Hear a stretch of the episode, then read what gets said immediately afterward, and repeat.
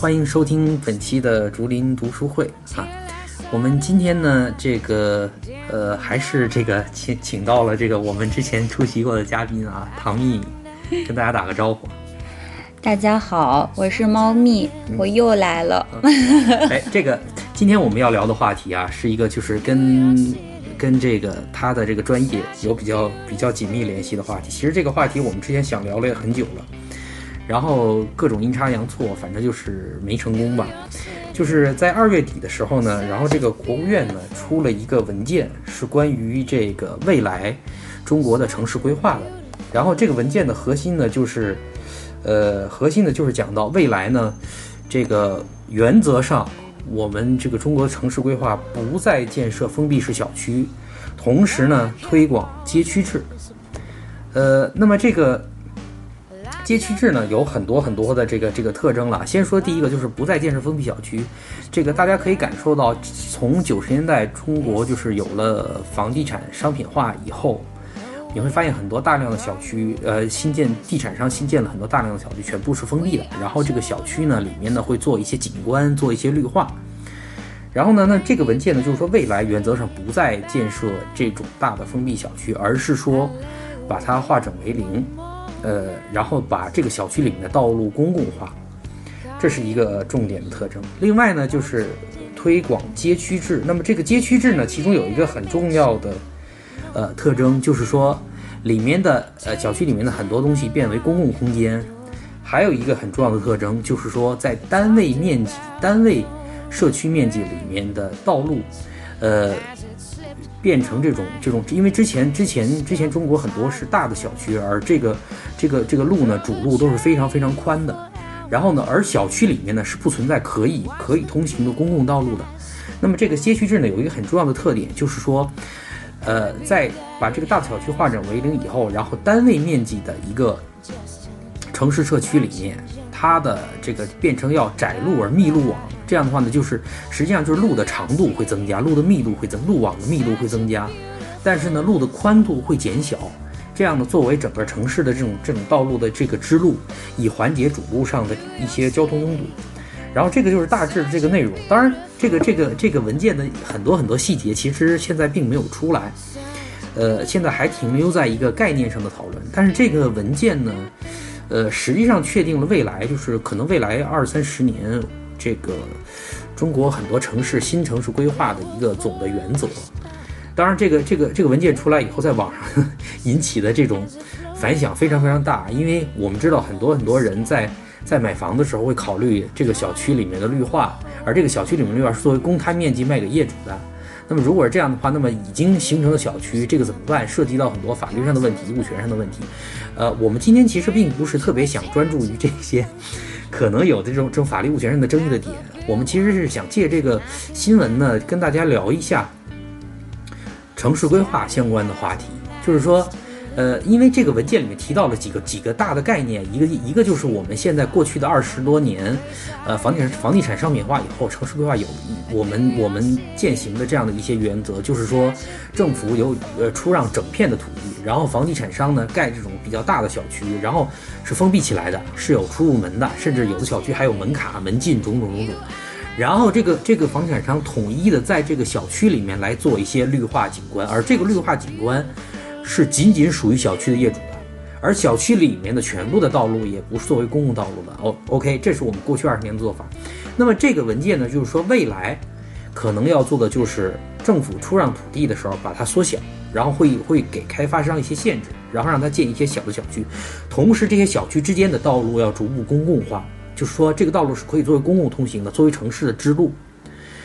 呃，同时呢，让这样的话，让单位的一个社区面积里面的的的路网这样变密，然后变窄，同时呢，尽量把很多道路，把一些窄路尽量单行化，这样的话增加交通通行的这样的这样的一个，呃，一个效率，这是另外一个方向。就是我们今天想跟大家聊一个，就是城市规划。其实这个，呃，这个领域，呃，产生作为一个呃作为一个独立的学科产生，其实有蛮长的历史了。刚才我也跟这个。这这个汪蜜聊了一些啊，这个他可以先作为专业人士介绍一下，就是说，其实城市规划这个学科可能产生比我们想象的都要早，是吧？嗯。就是最早有这种就是规划道路啊这种概念的，是从凡尔赛宫的兴建开始。嗯，那个凡尔赛宫一开始是路易十三开始兴建，在一一六二四年。嗯，当时的王公贵族他们都以居住在巴黎城区为嗯为荣，因为你要离开了巴黎城区的话，那真的就是他们就是那就是乡下，那不是巴黎。所以说呢，那个皇帝为了让他的大臣以最快的速度那个到那个凡尔赛宫去见他们，所以他就修了三条那种放射型的道路。这其实是在嗯建筑学上很有名的呃案例，然后基本上每一个受过科班教育的人都会上上上到这一段。嗯，其实是这三条放射型的道路，它其实是跟那个巴黎现有的城区的道路是相融合在一起。你从这个城市的任何一个地方，通过一些小的支路，就可以到这一条，就是那个就是三条任何，嗯呃任何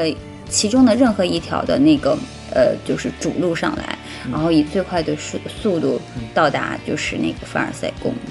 那也就是说，当初这个规划，这个就是呃一六几几年，十七世纪了。对对那个时候其实已经有了专门培训这样的，法国已经有专门培训，对去规划这个城市的这样的一个专门的学术机构或学学者培训学院，建筑学院。建筑学院，对，就是在凡尔赛宫就是建完之后，然后就是巴黎就有了那个建筑学院，那也是世界上第一个就是那个建筑学院。嗯那这个就是说，其实后来我知道，就是可能这个学科真正特别大的发展，可能是要到工业革命以后。一的英国，因为因为英国作为一个鼻祖，就是工业革命以后，一个是人口开始开始开始大范围的增长，城市开始扩张，所以这个好像这个这个这个学科就渐渐的，好像从其他的学科就是就是发展的越来越强，形成了他自己一套特别完善的、特别完善的方法学。的科学的方法，比如说，就是就是刚才我们俩聊到过的，就是说，其实他有一套这个背后的这个数学方法公式，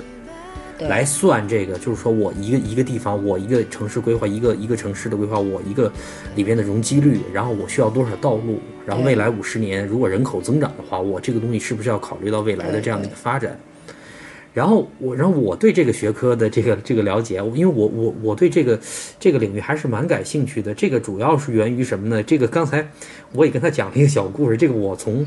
呃，我我零六年，呃，对，零六年的春天刚到上海的时候，住在浦东的一个小区里面。当时这个小区建于两千，对，两千年左右，刚好就是，呃，也那个时候也不是非常新了。但是呢，这个小区是一个非常典型的，就是我们中国九十年代以后规划的这样的一个小区，就是它的楼非常多，一共有差不多十几二十栋左右，面积不小了。然后呢，门只有两个，它整个跨了一个，就是前面的是杨高中路，后面的是灵山路，它整个跨了这两个路，完整的就是就是两个路之间的。然后灵山路上一个门，阳光中路上一个门。那么，那么这个就是就是，如果你因为我当时住的那个那个那个房子，可能是在一个相对有一点边角的地方，我每一次就是去买一张报纸，要走上二十分钟左右。为什么呢？你走到任何一个门就要五分钟左右，然后从门走到一个小区之间的一个道路上，然后我呃从这个道路走到灵山路或者走到阳光中路，又要五分钟，然后你再走一两百，你才能有一个就是。上海就是就是，如果如果如果如果我们以上海为例，浦东这样的小区非常非常多的，那么它带来的很多问题，就是我我最感觉到最大的不便就是不便利嘛。极其不便利，而且最有意思的是什么？就是说，因为浦东它是一个全新规划的嘛，就是如果那那种天特别热的天，天特别热，呃，天热热的天，这种距离，像我买一张报纸的距离，你真的是没有任何公交通工具的。如果你怕热，你在你在大马路上你可以打车，对吧？嗯，但这个东西你真的就要死走，你可以打伞，然后再加上浦东的路，浦东的树，浦东路非常宽，它没然后有什么树，有树，树很很瘦，但是由于路它人行道也很宽，然后呢，人行道的边上是那些小区的铁栅栏，房子还在那铁栅栏好里好里面，房子的阴影完全没有办法覆盖这个人行道的，而人行道的树 是也完全没有办法覆盖这个人行道，即便它长，慢不用说，现在这个树仍然很窄了，所以就导致夏天整个就是，但是很多就是我身边很多人其实是是不同意我这个观点，绝大多数人都觉得普告都告诉我普通绿化好，普通环境好。然后等到后来，然后我我我我可能多说一点，我后来我后来开始工作，我租房我就租到浦西来了，我就再没回过浦东。很多人告诉我浦西乱，浦西人多，但是我曾经租到过法租界，我曾经每天上班走到地铁站就要走将近二十分钟，但那条路我从来没有走腻过，因为两边的法国梧桐可以完整遮盖这条路。对，就是哪怕最热的天，在七月七月里面最热的天，我都没有还是凉的。我都没有打过车，我都觉得走这条路非常非常一步换景。而浦东给我最大的感觉就是，哪哪都一样。一个是哪里都一样，就是看得到走不到。一个地方很早就看到了，但是你走过去要很这样，你你的主观感受就会很累。而浦西是什么呢？是很多地方你移过去又看到一个新的，就是它的视野是有是有遮蔽的。所以这个就引出来一个一个一个有意思的话题，就是刚才我跟猫咪也在聊，就是像浦东就是一个非常典型的统一规划的社区，对而且是大片的土地，呃，整体出让，然后呢，整体的小区，然后整体的包括陆家嘴这种功能区，这种这种商务区、金融区整体的，而浦西呢就是一个呃一两百年累积的一个自然生长。所以这个就是这个这个这个上海是很有意思，就是这条江这刚好割裂了两个完全，呃不同的这种路径规划出来的这样的一个城市，所以这个就是反映出这个这个城市规划里的里的两个两个理念。这个还是让猫咪讲一下，就是说就是说这个像统一规划啊是从什么时候开始兴起？我国吗？呃，就是呃，如果全球的全球，我们刚才讲到，就十九世纪工业革命，可你呃呃，好像应该是十九世纪就开始有统一规划的理念了，嗯，在英国。我国应该就是有了那个民国首都计划，一九二七年开始。一九二七年，对，国外可能就是十九世纪左右会有统，就是就是国外会会早一点，就是会我还要还要我刚刚跟你跟你说的那个英国那个城市，它其实就是在那个一八七零年的时候就已经开始对这个小镇进行整体规划。啊，哎，对，刚才刚才你说到那个英国小镇啊，嗯就是就是就是我们可以多说两句，是那个小镇叫 Burnville 是吧？，对对。就是今天几百例的那个，对对，几百例的那个发源地是吧？对对也就是说，当初这个小镇是完全基于这个工厂，先有这个工厂，对然后为了这个工厂来规划这个小镇。对。他给工人建造统一的宿舍，然后给他们建造医院、学校、邮局，然后就是可以满足工人，嗯，所生活所需的任何的配套设施都会，他们都会出现在这个小镇上。嗯这个听起来跟我们的那个大院儿，就建国以后那种大院儿，很像非常像。但是是啊大院儿，它也是有院墙，这个啊小镇它是没有院墙的。啊，它不可能就是在我镇和镇之间，还是就是给你弄个围墙，就就是像那个德国东德跟西德中间一堵墙一样，它不是那样，它完全是开放的。完全是开放。而且英国在维多利亚时代修建了很多铁路，嗯然后它的每一个镇到每个镇之间，其实坐铁路很快。啊，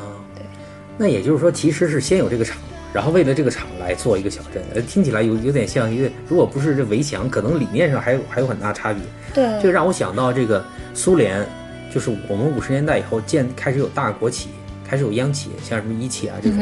因为我我去过长春的那个一汽，真的是一个非常大的一个呃，大院儿，就是它整个整个的各种所有的家属啊，这个这个非常非常。然后我还到过其他的一些国企，包括那个什么南车、北车这些，那个就真的是几万人，就是小的大的还可能还要更大。嗯哼，然后就是形成的这种，因为有这个厂，然后所有的这个厂是为了他的工人及家属家属。但是但是你你刚才讲到这个 Burnville，就是说它这个小镇好像跟就又不一样，又又秉承一个相对开放的理念，就是说它其实很开放，就是那个，比如说在工厂周围，它已经有有了有有了，就是那个员工宿舍，你可以在这里头就是生活。然后只要是你是这个厂的员工的话，那基本上就是呃，你可以就可以在这里生活。但是比如说员工赚钱了，他不想居住在这里，他可以在这个镇上任何地方，我自己买房子，我自己盖。嗯对，这也就是它其实到现在来说，它其实是一个良性的一个循环。但是中国的我我自己也是从大院里出来的，嗯中国的大院里头这种。所谓的三产业都是在上个世纪九十年代就已经开始没落了，就是呃嗯，包括以前比如说家属有服装厂、有食堂，嗯。还有一些就是火柴厂，这个是最比较适合家庭主妇去去做的一些这个这个事情。嗯。嗯，但是嗯，在上个世纪九十年代，就是厂子就是不盈利之后，就开始实行工龄买断，很多人就是在那个时候就选择内退，要不就买断了工龄。嗯，对。也就是说，像生活服务这种中国中国的这种仿苏联的这种大院，其实九十年代改革以后，逐步就裁减了这些对，非核心业务，然后把它社会化掉。社会化，现在社会化什么、什么已经到什么地步？嗯就是，嗯、会有一个集团内部的置业公司、房地产公司，它来决定这个大院的这些建筑是不是应该卖掉，卖给谁，作为什么用？嗯其实就完全就是一种市场运作。市场运作，对，但是就是很有意思的是，这些大院从这个物理上的这种建筑上还保留着这种，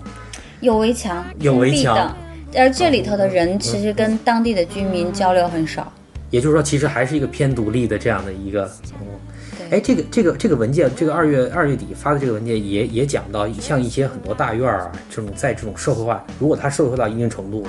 可能逐步的要要要要要打围墙要打开，但是具体措施没有，就现在还没有，就逐步的围墙要打开。如果它社会化一定程度的话，里面的很多东西、服务什么什么的，逐步的要公共化。所以我觉得这个趋势应该是从九十年代以后，也是顺应这样的一个趋势。嗯，我我我如何打开？其实现在是最最直接的一个问题，就是说，你原来生活在这个院子的人，其实你是他的子弟，但是是随着你孩子考到外地学校，然后不在这个城市生活，其实父母就跟着孩子迁移到外地，那么势在必得的就是这个房子就要卖掉。嗯然后院墙外面的人觉得这个院墙里头是一个比，其呃，应该是他的生活水平应该是高于当地的平均水平的。嗯。然后外面的人就想去置换里面的房屋，嗯。那么就会出现原来里面的人会跟后搬进去的人其实是不能融合在一起的，嗯。因为你就完全就没有共同的心理文化心理，嗯嗯。所以就在这个大院里头也是形成两派，嗯。嗯，没有传说中那么和谐，嗯。对。哦，这样，但是就是说，你你呃，这个这个，我想问你，就是说，未来你估计会不会，就是说，随着它社会化一定程度，真的就是围墙会会逐步逐步的，就是会，因为因为里面的的就是那个原来的那个细胞在不停的死亡，新的细胞我在不停的生长，不停的生长，生长。到一定的分类到一定的程度的时候，它就会形成某种某种有机体。嗯，所以就是说，其实到一定程度，这个这个这个未来到某一天的话，其实呃很多的大院儿，就是由于它原先的那种功能已经逐步的就丧失掉了，会产生一些新的功能。那么这个其实逐步打开围墙，也是顺应它自己的一个一个新陈代谢，从某种意义上讲，对，就像比如说现在像上海很多小区里头，他们都有会所、嗯会所和健身房。嗯，但是大部分是废弃的，这点这点这点我可以。这 个哦我不知道你的感受是什么。但是现在是越来越多的会所跟那个就是跟健身房，它原来是是只供这个小区的住客使使用，但是现在越来越多的这个它的盈利模式也是对院儿外的附近的居民提供这项服务，嗯，然后因因为这样的话，它才能维持这这幢楼或者是整个租金的一个一一个运作。才才能够就是有商业上能够维系可持续，从这个商业上可持续。哎，这点我有一个观察，就是刚才跟你讲到，就是我曾经住过的一个浦东的小区，然后我也看过浦东的很多就新的小区，价位很高的，包括世纪公园附近的这些小区呢，也都是面积不小，然后呢做了做的就是那那些绿化和景观也都蛮好看的。但是你会发现一个特别有意思的问题，就是说，呃，它跟公共那些公园，我们知道的上海这市中心呢还有很多公园了，复兴公园，然后复兴公园呃、黄兴公园、鲁迅公园、红楼鲁迅公园，然后浦东的世纪公园，对，这些公园真正到周末，这这是人流如织的，就是大家在会在里面各种，包括嬉嬉戏包括放风筝，种种种种。但是我观察了很多浦东的小区，就是它哪怕它绿化的面积不小，完基本上达不到。就是说，首先很少有人真的会在这里面看书，会在这里面放风筝，会在这里面嬉戏，会在这里面做真正的真正意义上的公共的交流，这是第一。第二是说，这里面最终的我观察下来，绝大多数人用它干什么呢？就是就是有孩子的人遛孩子，有狗的人遛狗。嗯，这个就就要跟你跟就跟跟大家说一下这个容积率的问题，嗯因为因为你你说那个就是它的绿化面积很大。嗯。但是对于我来我来说，在这个小区里头，它有那么多的，就是那个嗯。人口密度，它这点绿化是完全不能，就是覆盖所有人的需求的。嗯。而且是嗯，比如说那个放风筝，嗯，现在小区不能放风筝，是太窄，跑不起来。的对的对的对的，因为你跑起来之后，然后这个风筝呢，就就就会缠到，嗯，某某对的某个地方对方的。对的，像像放风筝的不行，但是是遛狗遛孩子的，这毕竟是属于小区里的个数，我觉得都不会超过百分之十。嗯因为其实小孩儿也就是上小学之前，六岁之前，哪怕就是三四岁的时候，你就出来遛一溜。他一旦上了幼儿园了，就要学习啊，参加各种学习班，他不会出现在小区里头绿地的。所以就是这些是完全是给那些低龄的儿童设计对的对的，低龄的儿童，对基本上都是低龄儿童。对，老人带着低龄儿童在那里，然后带着自家的宠物在那里。对，很少有成人在在这里，但是你要你要去周末去那个，就刚刚我跟你讲讲了，就是上海有三个大绿肺，是呃世纪公园，然后那个黄黄兴兴公园和那个西就是那个新疆湾城的湿地。湿地公园，嗯。对这个周末的话，就是人非常多的，包括杨浦的森林公园也是人非常多，在周末的时候，嗯，就是说，因为是它地方够大，你放风筝、晒太阳，包包括你弄个野餐啊什么的，我是有地方去做的，而且就是现在就是建的楼很高，它一栋楼里头最起码都有五六百户人。我们就拿一家三口来来说的话，就是比较基本的一家三口。但是很多人就是如果有小孩的话，他必须得带一个老人，可能还是两个老人，所以基本上就是二加三的结构。嗯嗯，所以就是你那那就是它原来设定的是嗯五百户人乘以三的话就是一千五百人，但是如果是它有百分之五十是这是指这种二加三的结构的话，那你就是人还更多。人还更多，就是一个楼里头就会就会就有两千人，嗯，再加上宠物，那你觉得是一栋楼就这么多？那一个小区里头就就那么几条。那个呃，铺着绿颜色的路，就根本不能 cover 到这么多人的需求，所以就是说它基本上就没用没有用了嘛，就就只能让给小朋友低龄化的人，让他们去享受这个这个这个这个绿地。哎，说起这个来了，这个这个这个我多说一句，就是我我在这个小区里面也住过，嗯，未必是上海，就是我发现其实很多空间其实它做的挺好的，但是真的是没有人。就是我很奇怪的，就是除了小孩子，就是真的是没有人。我还曾经想，我可以假模假式的去拿本书去看，还发现就挺神的，我觉得，因为没有人会这么干。然后我我觉得这里面还有一个问题，就是说我们刚才说的那些公园，最终是公共，所有人都能进，而一个小区里面，由于它是作为这个小区的公摊面积，其实是属于共共属于这些业主共有。对，那最后的结果，其实我只能就是说，在这个在这在这个业主的交，在这个这个小区业主的范围里面，那最终他没有办法形成一个，就是我我可能觉得公共公共很多东西，公共空间是有一定的气场的，就是它需要有一个气场能够让你在这里面去做。但是我就就是非常悲哀的看到，就所谓的那些小区虽然做了做的很好看，但是真的是没有气场，也没有人气。有的时候我我觉得真的没有人，有时候天气很好的时候，我也觉得这个小区里面好像也没啥人啊，对，但是没有人在这里边待着。嗯，这这就是就是我一开始刚开始给你讲了那个就是。中国人买房为什么喜欢？就是一定要有那个绿化。嗯，他觉得是你们小区没有绿化，就是没有围墙，没有绿化不封起来，这是一件很奇怪的事情。就是约等于你都三十岁了，你们还不结婚啊？就是这就这种感觉，就是大家约定俗成的，就是我买个房子就是要把它封起来。嗯。然后，就我刚刚跟你讲说，比如说以前有有城墙，它分三三三种级别，就是外城、内城和瓮城。这个这个我我们可以说一下，这个就是中国人都喜欢的是关起门来自娱自乐。这个这个事情是甚至可以追溯到我们刚才把它追溯到了，呃，中国跟欧洲城市的起。对它的中国是先有城，后有市，市是一个 market 或者或者叫市场。中国往往这个地方先有一个。行政级别或者一个中央政府或者一个地方的官员统治阶级在这儿决定在这儿，然后我再修一个城墙，像北京，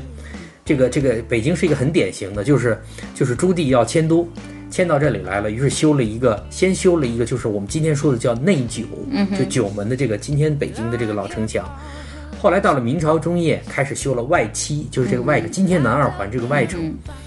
那么这个就是中国，而欧洲是反过来的。欧洲是先有市，市后有城，城对。那么市呢，就是说这个地方先有人，先有商人，他有了这个需求，有交换，有需求，开始有一些居民、平民，然后，于是这个地方形成，开始有一些贵族阶层和武士阶层来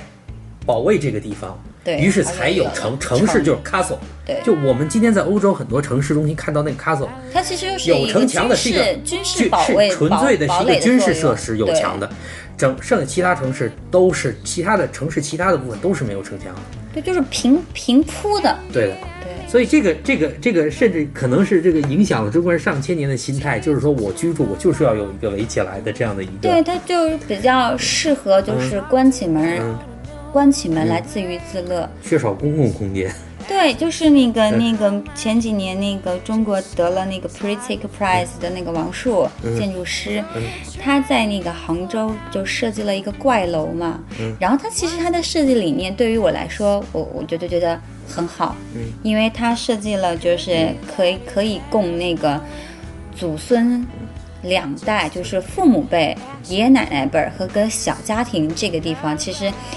它有一个你自家有一个封闭的一个小空间，但是是你跟爷爷奶奶之间还会有一个公共的一个，就是一个缓冲地带，两家人可以共用一个花园。但是这个房子恰恰是杭州卖的最差的房子，就是大家没有这个意识。但是是我作为一个就是那个就是那个设计工作者，我觉得这简直太好了，这就是。符合像我那个陶渊明那种田园生活那种，完了我就感觉是好像就在现代实现了这种理想和实现了这种意境，我所追求的这种意境。但是是普通老百姓，就是嗯，就不接受这种东西。但是对于房地产商来说的话，房子能不能卖出去是决定，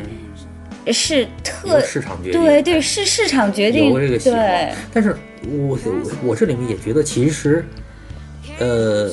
中国中国普通中国人的这个这个观念，刚才我们讲了，可能可以追溯到上千年。这个这个城市这样这样的一个兴起，可能我们的观念就是，但是但是我个人觉得这二十年好像房地产商也在有意的推这种我的封闭性，我的这种物业封闭性，然后这种这种这种就是绿化，然后公共绿地的这种这种小区绿地的这样的一个封闭性，也在推这样的一个观念，所以导致这样的观念真的是根深蒂固啊。就是可能我跟绝大多数人就感觉交流不能，就是我在我我在考虑买房，我在考虑住哪儿的时候，我这我真跟跟我这个年龄人真的是交流不能。他们他们绝对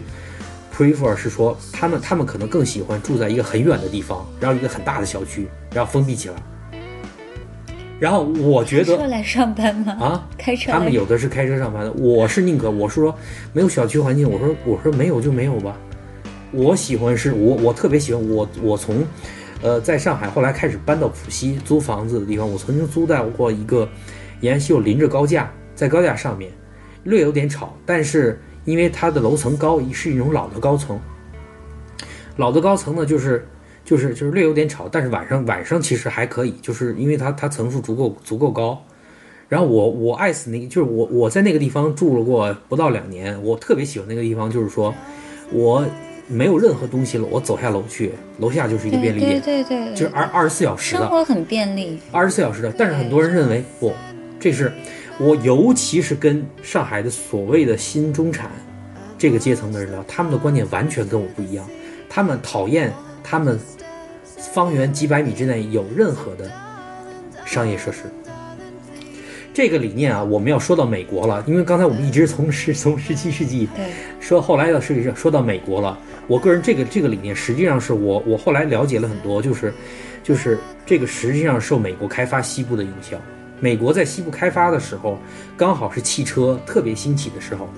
于是他们就因为西部嘛完什么都没有嘛，他们就是完全第一规划出那种很宽的路，人不能走，只能开车。第二就是非常清晰的规划出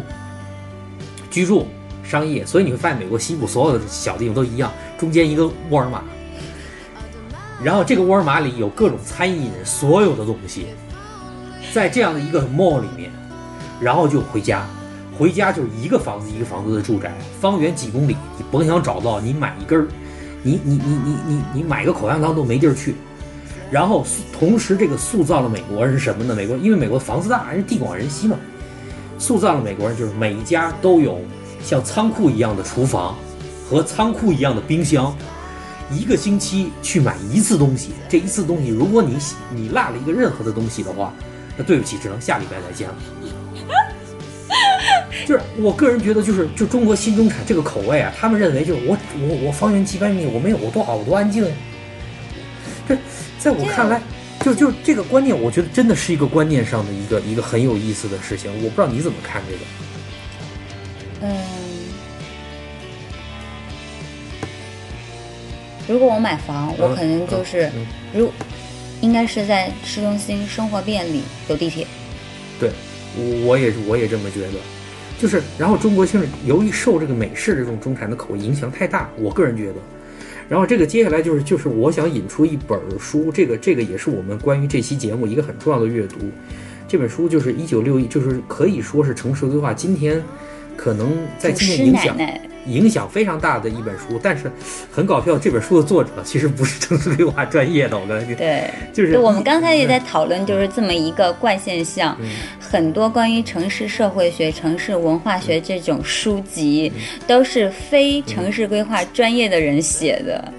呃，包括罗威廉写过汉口，嗯多少那个建筑师、城市规划师会会用到他的书中的理论。嗯。对，然后我说的这本书呢，就是一九六十年代美国的简雅各布写的这本《美国大城市的死与生》。这本书呢，知名度非常高，在这个非专业人群里面也非常有名。就是其实我我知道的真正城市规划的书不多，我可能就知道这一两本。对这本是一个，它非常非常有名。然后然后我也翻过这本书作的作者，其实他的一个核心的观点，其实是他在六十年代反思美国黄金时代，就是黄金时代，就是我们说这就战战前战这一战以后，也呃一战以后到这个三十年代到二二战以后的这个黄金黄金年代的整个的城市规划，他其实认为，他其实提出了一个有意思的观念，就是他反对把城市当做一个艺术品，当做一个机器这样的规划。他认为城市是一个生物体，是一个你需要给它创造阳光、雨露这些环境，让它做自生长的。就是这个观念，就是在就是很有意思。这个观念今天就是就是我据我了解，今天在美国就是持他这种观点反思美国当年西部规划这个已经越来越多了。这个很简单，是因为七十年代以后石油危机，油价越来越高了，这是因为会直接影响你这个规划。因为你像西部这种，你没有车，你连你连牛奶你都买不了，你连口香糖你都买不了的这样的地方，你在油价越来越高的地方，肯定是面临这样的一个问题。再有一个就是今天环境的问题，发生了很多就是就是这种这种由于汽车尾气产生的这种环境问题，开始反思，好像这本书这二十二三十年就是地位越来越高了。但是很有意思的是，我之前我作为一个外行，我之前一直以为这个简雅各布是一个研究城市规划的，后来后来今天猫咪跟我讲，其实他是一个研究社会学的，对，他的专业其实完全不在这个真正的城市规划上面，所以这个这个是个挺有意思的呀意思的现象。对，就是这种怪圈，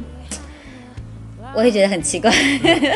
然后，然后说到这个，就是就是就是，但是但是他可能写这本书的时候，不知道在几十年以后，在中国，在新新城建的时候，完全受到了，我个人觉得真的是完全受到美国的影响，就是宽马路，很宽的马路，然后做那种 highway，美国叫 high，我们叫高架，宽马路，然后这种这种，然后这种以汽车，以汽车为为为这个，然后政府也希望推广汽车。来作为这个支柱产业，这样的话，中就是我们差不多走过了二十年当年美国走的路，这二十年真的是走的是当年美国走的路。那么这两年，于是开始开始主路上面堵成停车场，你不管你修六道还是八道，最后堵成停车场。这两年好像反思多了，我个人觉得就是二月份的这个条文呢，我个人觉得你几乎可以说是一个对过去二十年一个反思，或者是一个大方向上的一个调整。我个人觉得，然后，然后这本书就是就是就是大城市的死与生这两年，好像在美国是这种这种规划师对他也是也有影响。也有很大的影响。就是我我去年有一个姐姐在那个意大利米兰理工大学继续深造，然后她就她就把老师的书单给我看，嗯我发现这本书还是在 number one 的位置。哦，看来这个对对，就是就基本上在全球的话，你学这个专业都要去读这本书。嗯，我这么说吧，就是在这些设计领域当中，建筑设计、室内设计和这种规划设计，其实规划设计是，嗯，产生的影响最不显著的，最显著的是室内设计，因为就是直接你每天你是在屋子里生活，对，我在屋子里生活，我我生活了嗯三五年之后，它已经过时了，或者是它不能满足我的一些需求了。嗯，那么 OK，我可以在这盒子里头再进行符合我功能的需求对，嗯。但是是对于建筑来说的话，比如说就是，嗯，头几年媒体一直有质疑，说中国的房子为什么盖二十年，明明是七十年的产权，为什么盖二十年就要被拆掉，重新再盖？嗯，因为就是这其实这其实就是个别现象。嗯嗯，但就是以上海来说的话，现在上海是拆不起房子的。对，就是在成本越来越高。对，在早几年的话，你拆房子比你就是相对于盖房子来说的话，就是你重新盖和你维修它的成本的话，还是拆完重新盖成本比较低。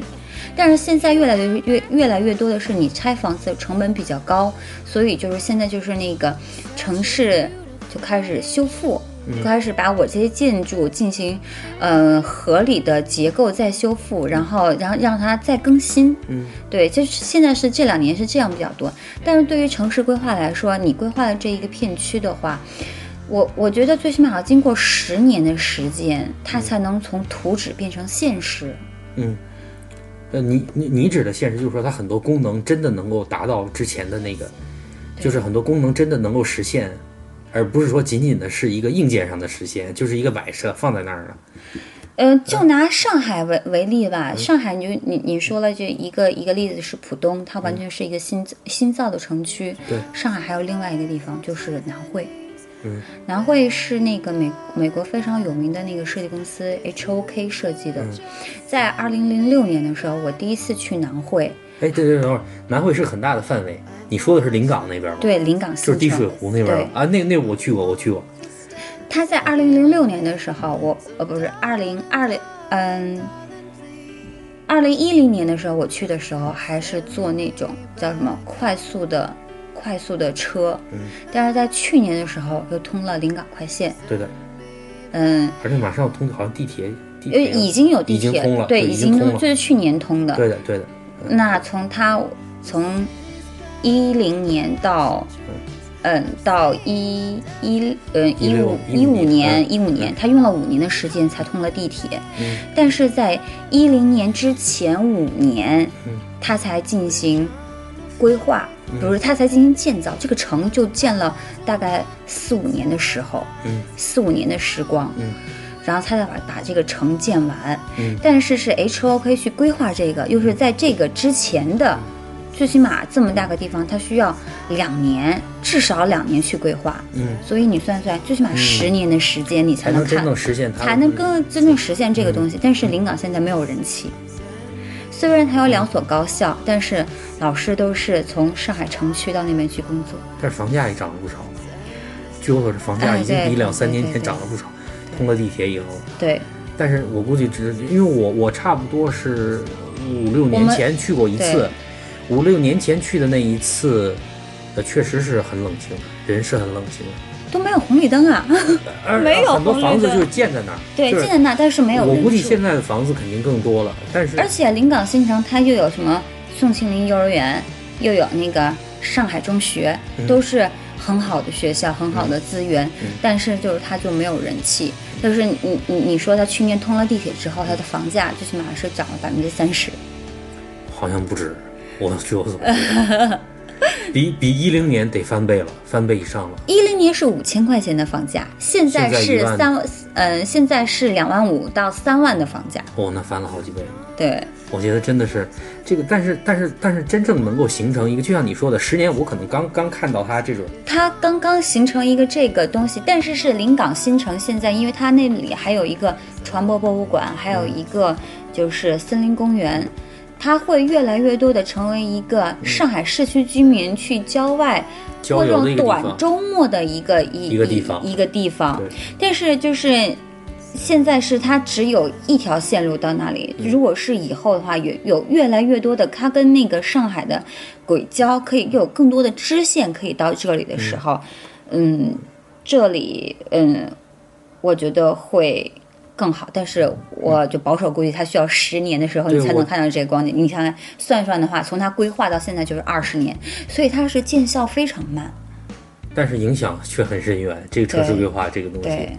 就是说到说到临港这个这个这个地方，我觉得它真正可能呢要达到它很多的最初设计中，可能还要包括人的导入。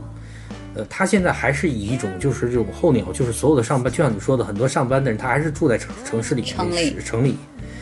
真正它能形成一个独立的自己能够满足，就是自维维持的这样的一个独立的真正的这种这种城市的话，可能还要，我觉得还要还要蛮多时间的，要其实形成一个基本上就是做这在临港的两所高校的生意，学生一放假，这。个所有的商业圈就没有人了。他们宁可歇业。对的，对。哎，这点我在别说临港了，我在浦东都发现了。对。周六周日，浦东的很多就是就陆靠近陆家嘴的区，还不一定是陆家嘴，就是你比如说东方路附近的区，全家全家就全部，关掉了，咖啡馆、餐厅都关掉了。对没有生意。这个是这个是这个这个实际上就是说，呃，就是说这个这这里没有涉及到，就是说，呃，有统一规划的城市，往往会倾向于做出这个地方是工作区，那个地方是生活区，他就给人们设定了这个地方。对，然后人们就像一个，比如说早高峰和晚高峰，然后呢，就像一个候鸟一样的早高峰、晚高峰，然后之后，然后在非工作的时间，工作区就是一个空城，然后导致这两个高峰之前巨大的交通负荷，然后巨大的拥堵，然后然后而且那种单而且是单向的交通负荷，我觉得上海这一点是非常非常明显了。然后我在我在读这本书的时候，我在看这本书的时候，我感觉到就是他认为，如果是自生长的一个一个城市，就是说我我从政府给你去就说城市就是一个社区吧，这一个社区可以自给自足，应该是理论上讲，应该是我在一个不是特非常大的范围里面，应该是满足我基本的需求都有了。对这个是都有了，而而恰恰这个理念是比较反二战以后的。其实我们我我们知道，不光中国上海有这个问题，我们知道包括东京、伦敦都用这种方法，然后去造卫星城，然后把市中心全部是商业化和和工业化。文化中心，然后然后导致了这种这种这种非常长的通勤时间，非常长的通勤时间。但是现在可以看出来，就是说这个作者在六十年他已经预预料到这个问题会很严重，而那个时候这些城市的规模还没有这么大。那那今天我们看下来的话，就伦敦可能有几十个卫星城，真正刚才猫咪跟我提到，真正就是说状况比较好的卫星城可能只有两个，只有两个。只有两个其他的地方都有各种各样的问题，由于它不方便和不宜居，可能渐渐的逐步在走向衰败。对然后这个这个这个是一个很大的很大的问题，而且导致了这种拥堵，这种这种高峰时间单单向的这种重负荷拥堵非常就是这个这个问题非常非常严重。这个就说到就是说，在这个文件里面讲到街区制，它这个街区制里面有很多很多的概念，其中一个概念就是说，呃呃呃，这个街区里面的呃公共空间和公共设施要足够多，也就是说我在一个街区里面。你比如说我基本的一些需求，我其实可应该理论上讲是应该希望在在一个街区里来满足的。你比如说可能会有一些基层的医务室，我们经常说现在中国医疗社这个区医院，下沉，就希望医疗资源真正下沉，就是说我不是一特别重的一些病人，我就没有必要到三甲医院去的。对而但是现在中国这个这个这个，我朝现在这个还还没有有病就一定要去三甲医院。因为社区医院这个完全没有利用率，现在现在整体看，然后这个街区就包括这种你一些基本的需求，你比如说基本的一些小的东西的需求，是应该可以在这个街区里解决的。而如果你能在街区里解决，你就不会给城市主干道增加交通负荷。嗯，我理解下来是这样，就是说，如果我不需要买一个东西，就是我要开车去嘛，就是这个美像美国这种这种西部，就是我买一个小东西我都要开车去。那么，如果我可以在这个街这个街区里，比如说我去，我可我可能现在大多数人可能一个星期去一次超市，当然现在网购，因为有有有一号店了，我可能一个星期下一次单。那我万一忘了一个东西呢？那那那在一个街区里，我应该是可以解决掉我这个基本的需求了。那那这个东西就是实际上减小了主干道的负荷，我是这样理解。嗯，就是我我刚才也有跟你说，就是那个用那个简雅各布的理论来说的话，就是主干道就相当于我们肺的一个主气管，嗯其他的那个支路就是我们的支气管，嗯支气管越多，其实是嗯对你。人人体是有益的，你呼吸会畅通。但是你如果缺少了，如果你哪天非常不幸得了支气管炎，他不能有效的工作了，一下堵住了、堵塞了，然后你人就整个就不好了。对，这就说到这个这个现在现在由于我们现在目前的规划，这种整片的街区，整片的这种这种这种这种这种商品房，呃，里面的道路是是不是说公共的，导致其实这个这个这个呃呃这个规划这个这个这个文件也提到，就是说为什么要做街区制，其中很重要的就是交通需求。就是讲到有，如果如果街区的单位面积的路足够长，而哪怕这个路很窄，我可以设通过单行来来来来来这个来管理它。这样的话，就是说我的支路畅通的话，很多需求我是不需要上主路的。对，这个就导致就是现在北京就是就是因为这个这个意见，后来我看了很多，就是有一些媒体来跟进的报道，就是他们以北京，你比如说他们以这个北京的那个著名的那个就是那个那就望京。望京以以望京做例子，他们就说望京是一个非常非常有意思的样本，还有回龙观，就是由于它小区的面积太大，所有的支路都不通，所以大家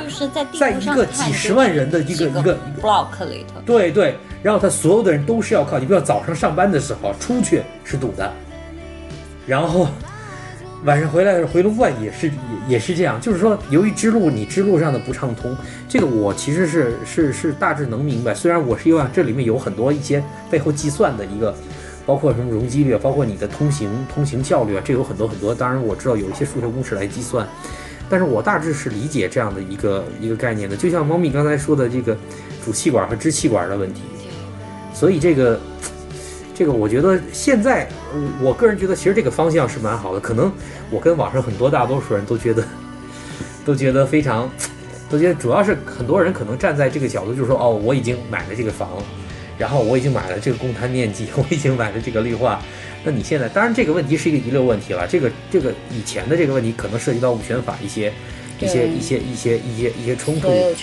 对一些冲突。这个未来，但是但是我觉得至少现在现在这个我们从高层意识到这个问题，而未来这个小区其实走这个方向，我个人觉得还是蛮 还是蛮明智的。这确实是一个好现象。就像我刚才跟你说，在八十年代的时候，香港，嗯，它其实，呃，其实对不对？房地产商它有一定的约束。你在在新建的房子当中，你必须得有多少面占多少百分之多少的比率，这个比率是公共绿化，不光是给你小区里的就是业主使用，而且是可以跟周围。嗯，可以联动周围的任何人，他都可以进入你的公共绿化去使用这个东西。哎，这个这个就这个就有意思了。哎，那我问一句啊那他这个绿地，也就是说香港的小区是没有围墙的。没有，就是如果说这个房地产商，比如说香港的这个这个这个这个公署，他要求这个这个建这个公住宅公，他要求说你要建一个绿地，而且这个绿地是必须要开放给所有人的。对那你说这个绿地其实是不在围墙里的，这是肯定的。对，那就是是不是它这个小区也是没有围墙的？没有围墙，这就形成了一个就是这么一个绿色的一个缓冲地带，它可以缓解周围很多居民他对这个绿地的一些需求。其实香港啊，也也也跟国内差不多，这个绿地也大部分是遛孩子、遛狗的。嗯但是我我觉得是，就是它就是可以让周围的人，你经过这里了，你都可以到这里来坐一会儿。嗯但是它利用率就很高。嗯，它是形成了一个绿地会形成周围小区的一个自生长的一种有机体。嗯 OK，呃，然后，然后刚才我们说了很多这个这个这个关于这个城市规划的这个作为一个学科的一个历史啊，这个这个接下接下来我想说这个，好像好像这个在十九世纪到战后到二战以后六十年代吧，好像这个期间好像国际上也是走过，就是我们刚才说也走过这条路，就是说大家。呃，所有的地方都追求把这个一个城市一或者一个新城一个社区，按照一个艺术品，说从上面往下看是怎么好看，来这是一张来平面图吗？来规划。但是好像这些年的话，这这一派或者说我们说这个理念、这个原则，就是随着就是随着这个这个这个，就像我们刚才说的那些问题，包括呃通勤、交通，然后环保各种各样的问题，就是好像这一派渐渐的，就是 就是对这个理念的原则的质疑，以及这个算是修正，呃，越来越多了。这也是我们，这也是我觉得这也是可能这本书越来越经典，就是我们刚才提到的《美国大城市死与生》，在这个专这在这个专业里面影响越来越大的一个一个一个一个原因，或者是一个互为因果的这样的一个事情。嗯，我我刚才有讲说，城市规划这个专业，这门专业它是一个见效非常缓慢的一个一一个专业。我就就拿临港新城来说，我们都已经推到前面十年了。嗯，就这还是少说，它是推到前面十年，它可能是前期规划，政府又找就是这些设计公司就进行设计评比，最后才确定了这家公司的设计方案。可能就又要我又要往前面推五年，就是十五年前这个方案开始预。就是，嗯，是就是它才诞生出来这个方案。嗯，那么就是全世界最有名的两个空城，一个是，呃，伟大的建筑师科布西耶设计的昌，呃，印度的昌昌蒂加尔，另一个就是那个巴西的巴西的巴西利亚城。其实这两个城，就是设计师去设计它的时候，就把它设计为政治和经济的中心。但是这两个城现在真的就是像印度那个昌迪亚尔，就就只能见到牛在路上走，它对人对它的使用非会非常低，就是不是很适用。而且这个城从九十年代末八十年代，就是八十年代八十年代建成建成了之后，到现在。就是已经变成了一个鬼城，它只有房子，没有人。科布西耶这个这个商业这个这个它鬼城，你你觉得它的原因是什么？就是它没有考虑到当地居民的一些基本需求和生活习惯，是吗？对，就印度人不喜欢。哎，可是这个这么两个，就是你你看，就是这么两个地方，你在地图上随便一个地图上，你都会看到这个这个地方的平面图，真的非常好看。非常好看，就是它只是一个大的块儿，嗯、然后里面有有一些建筑，然后道路都很宽，嗯、但是印度没不会不会像中国有那么多汽车，大部分还是牛车呢，是吧？我觉得这一哎，最开始这个城市作为作为什么样的地方？巴西也、嗯、也不会有像中国那样，就像遇到这种井喷的那种对汽车的需求量。嗯哦，这个有意思。哎，说到印度这个科布西耶这个啊，我挺感兴趣。就是他当初这个城市到底作为什么样的功能来开发的呢？是作为这其实也是就是、嗯、就是对那个城市规划的一种探索。嗯、我我上一期我来讲那个就是那个历史建筑保护的时候，我要讲的科布西耶就是最有名的，就是把巴黎城区把嗯嗯。就老城区全全都拆掉，嗯、要重新规划，嗯、然后结果结果巴黎市政府否决了他这个方案，嗯、所以他就要找另外一个地方去实践他的理念，就是比较印度这个地方，然后实践了之后就是，哦、就是这个城建好了之后，现在利用率会非常低，就招蚊子了也是，呃，就是大家去大家去找政府，就是他的政府。职能机构还是在这里，哦、但是印度人去到这里找这些职能职能机构非常不方便，就跟去陆家嘴一样，车只能绕好几圈儿，有些地方能停，有些地方不能停，你都找不着门，就会出现这样的、哦、这样的情况。那这个地方最开始是作为行政行政区域，行政区，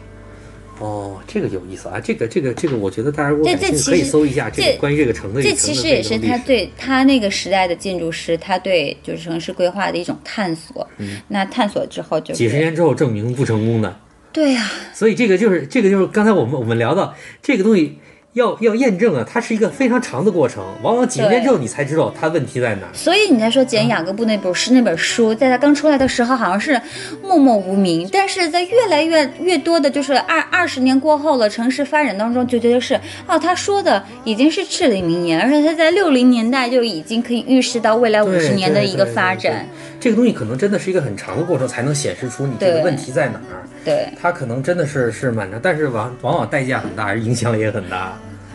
所以这么两个大的空城在那里就。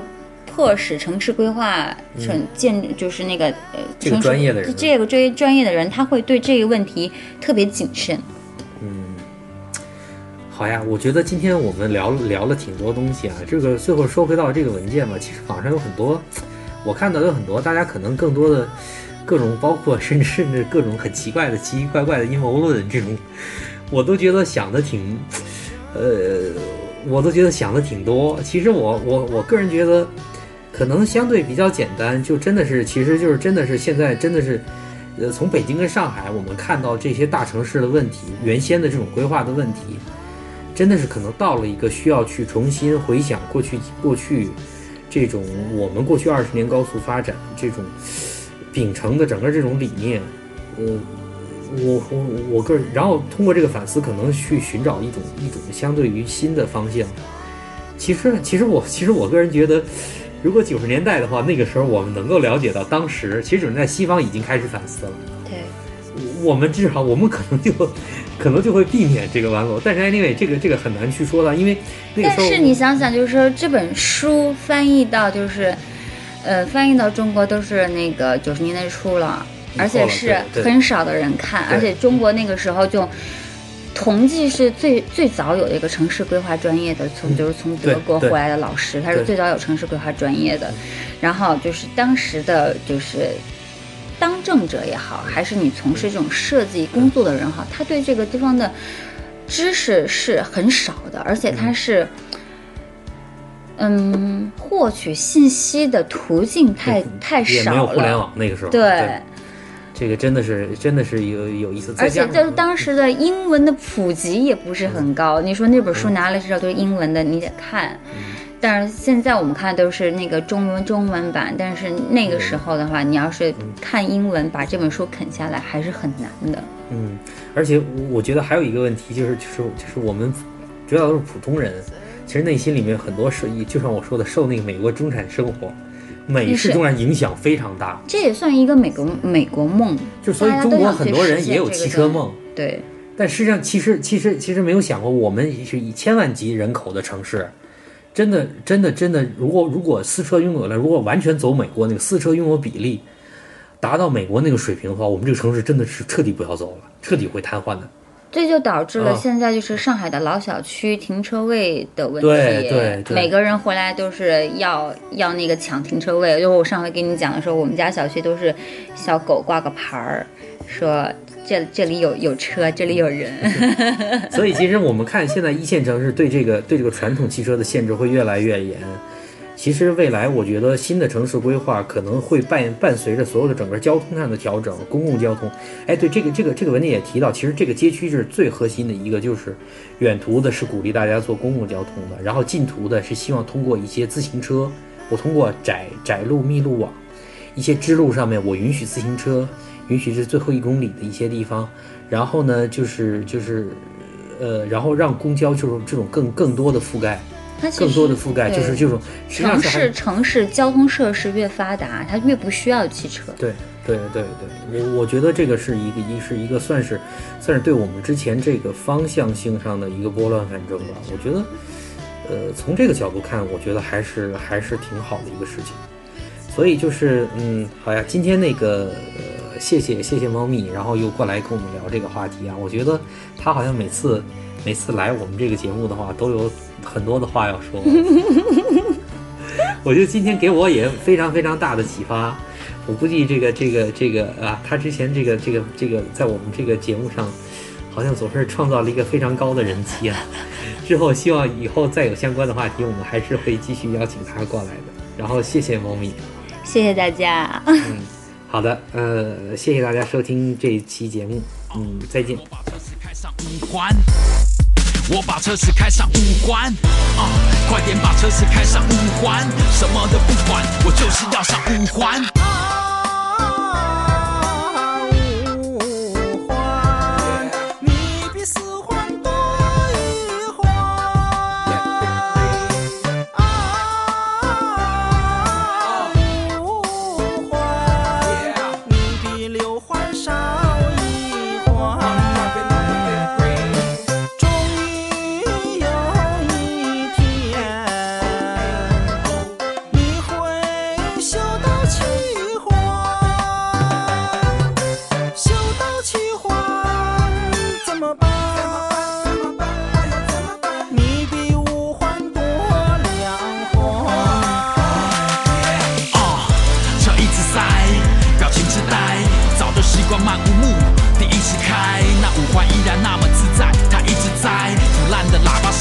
师傅一直爱？北京的 style 在上下班车是一字排为了生活为了梦想为了放假单。或许有天我们必须要去那八环。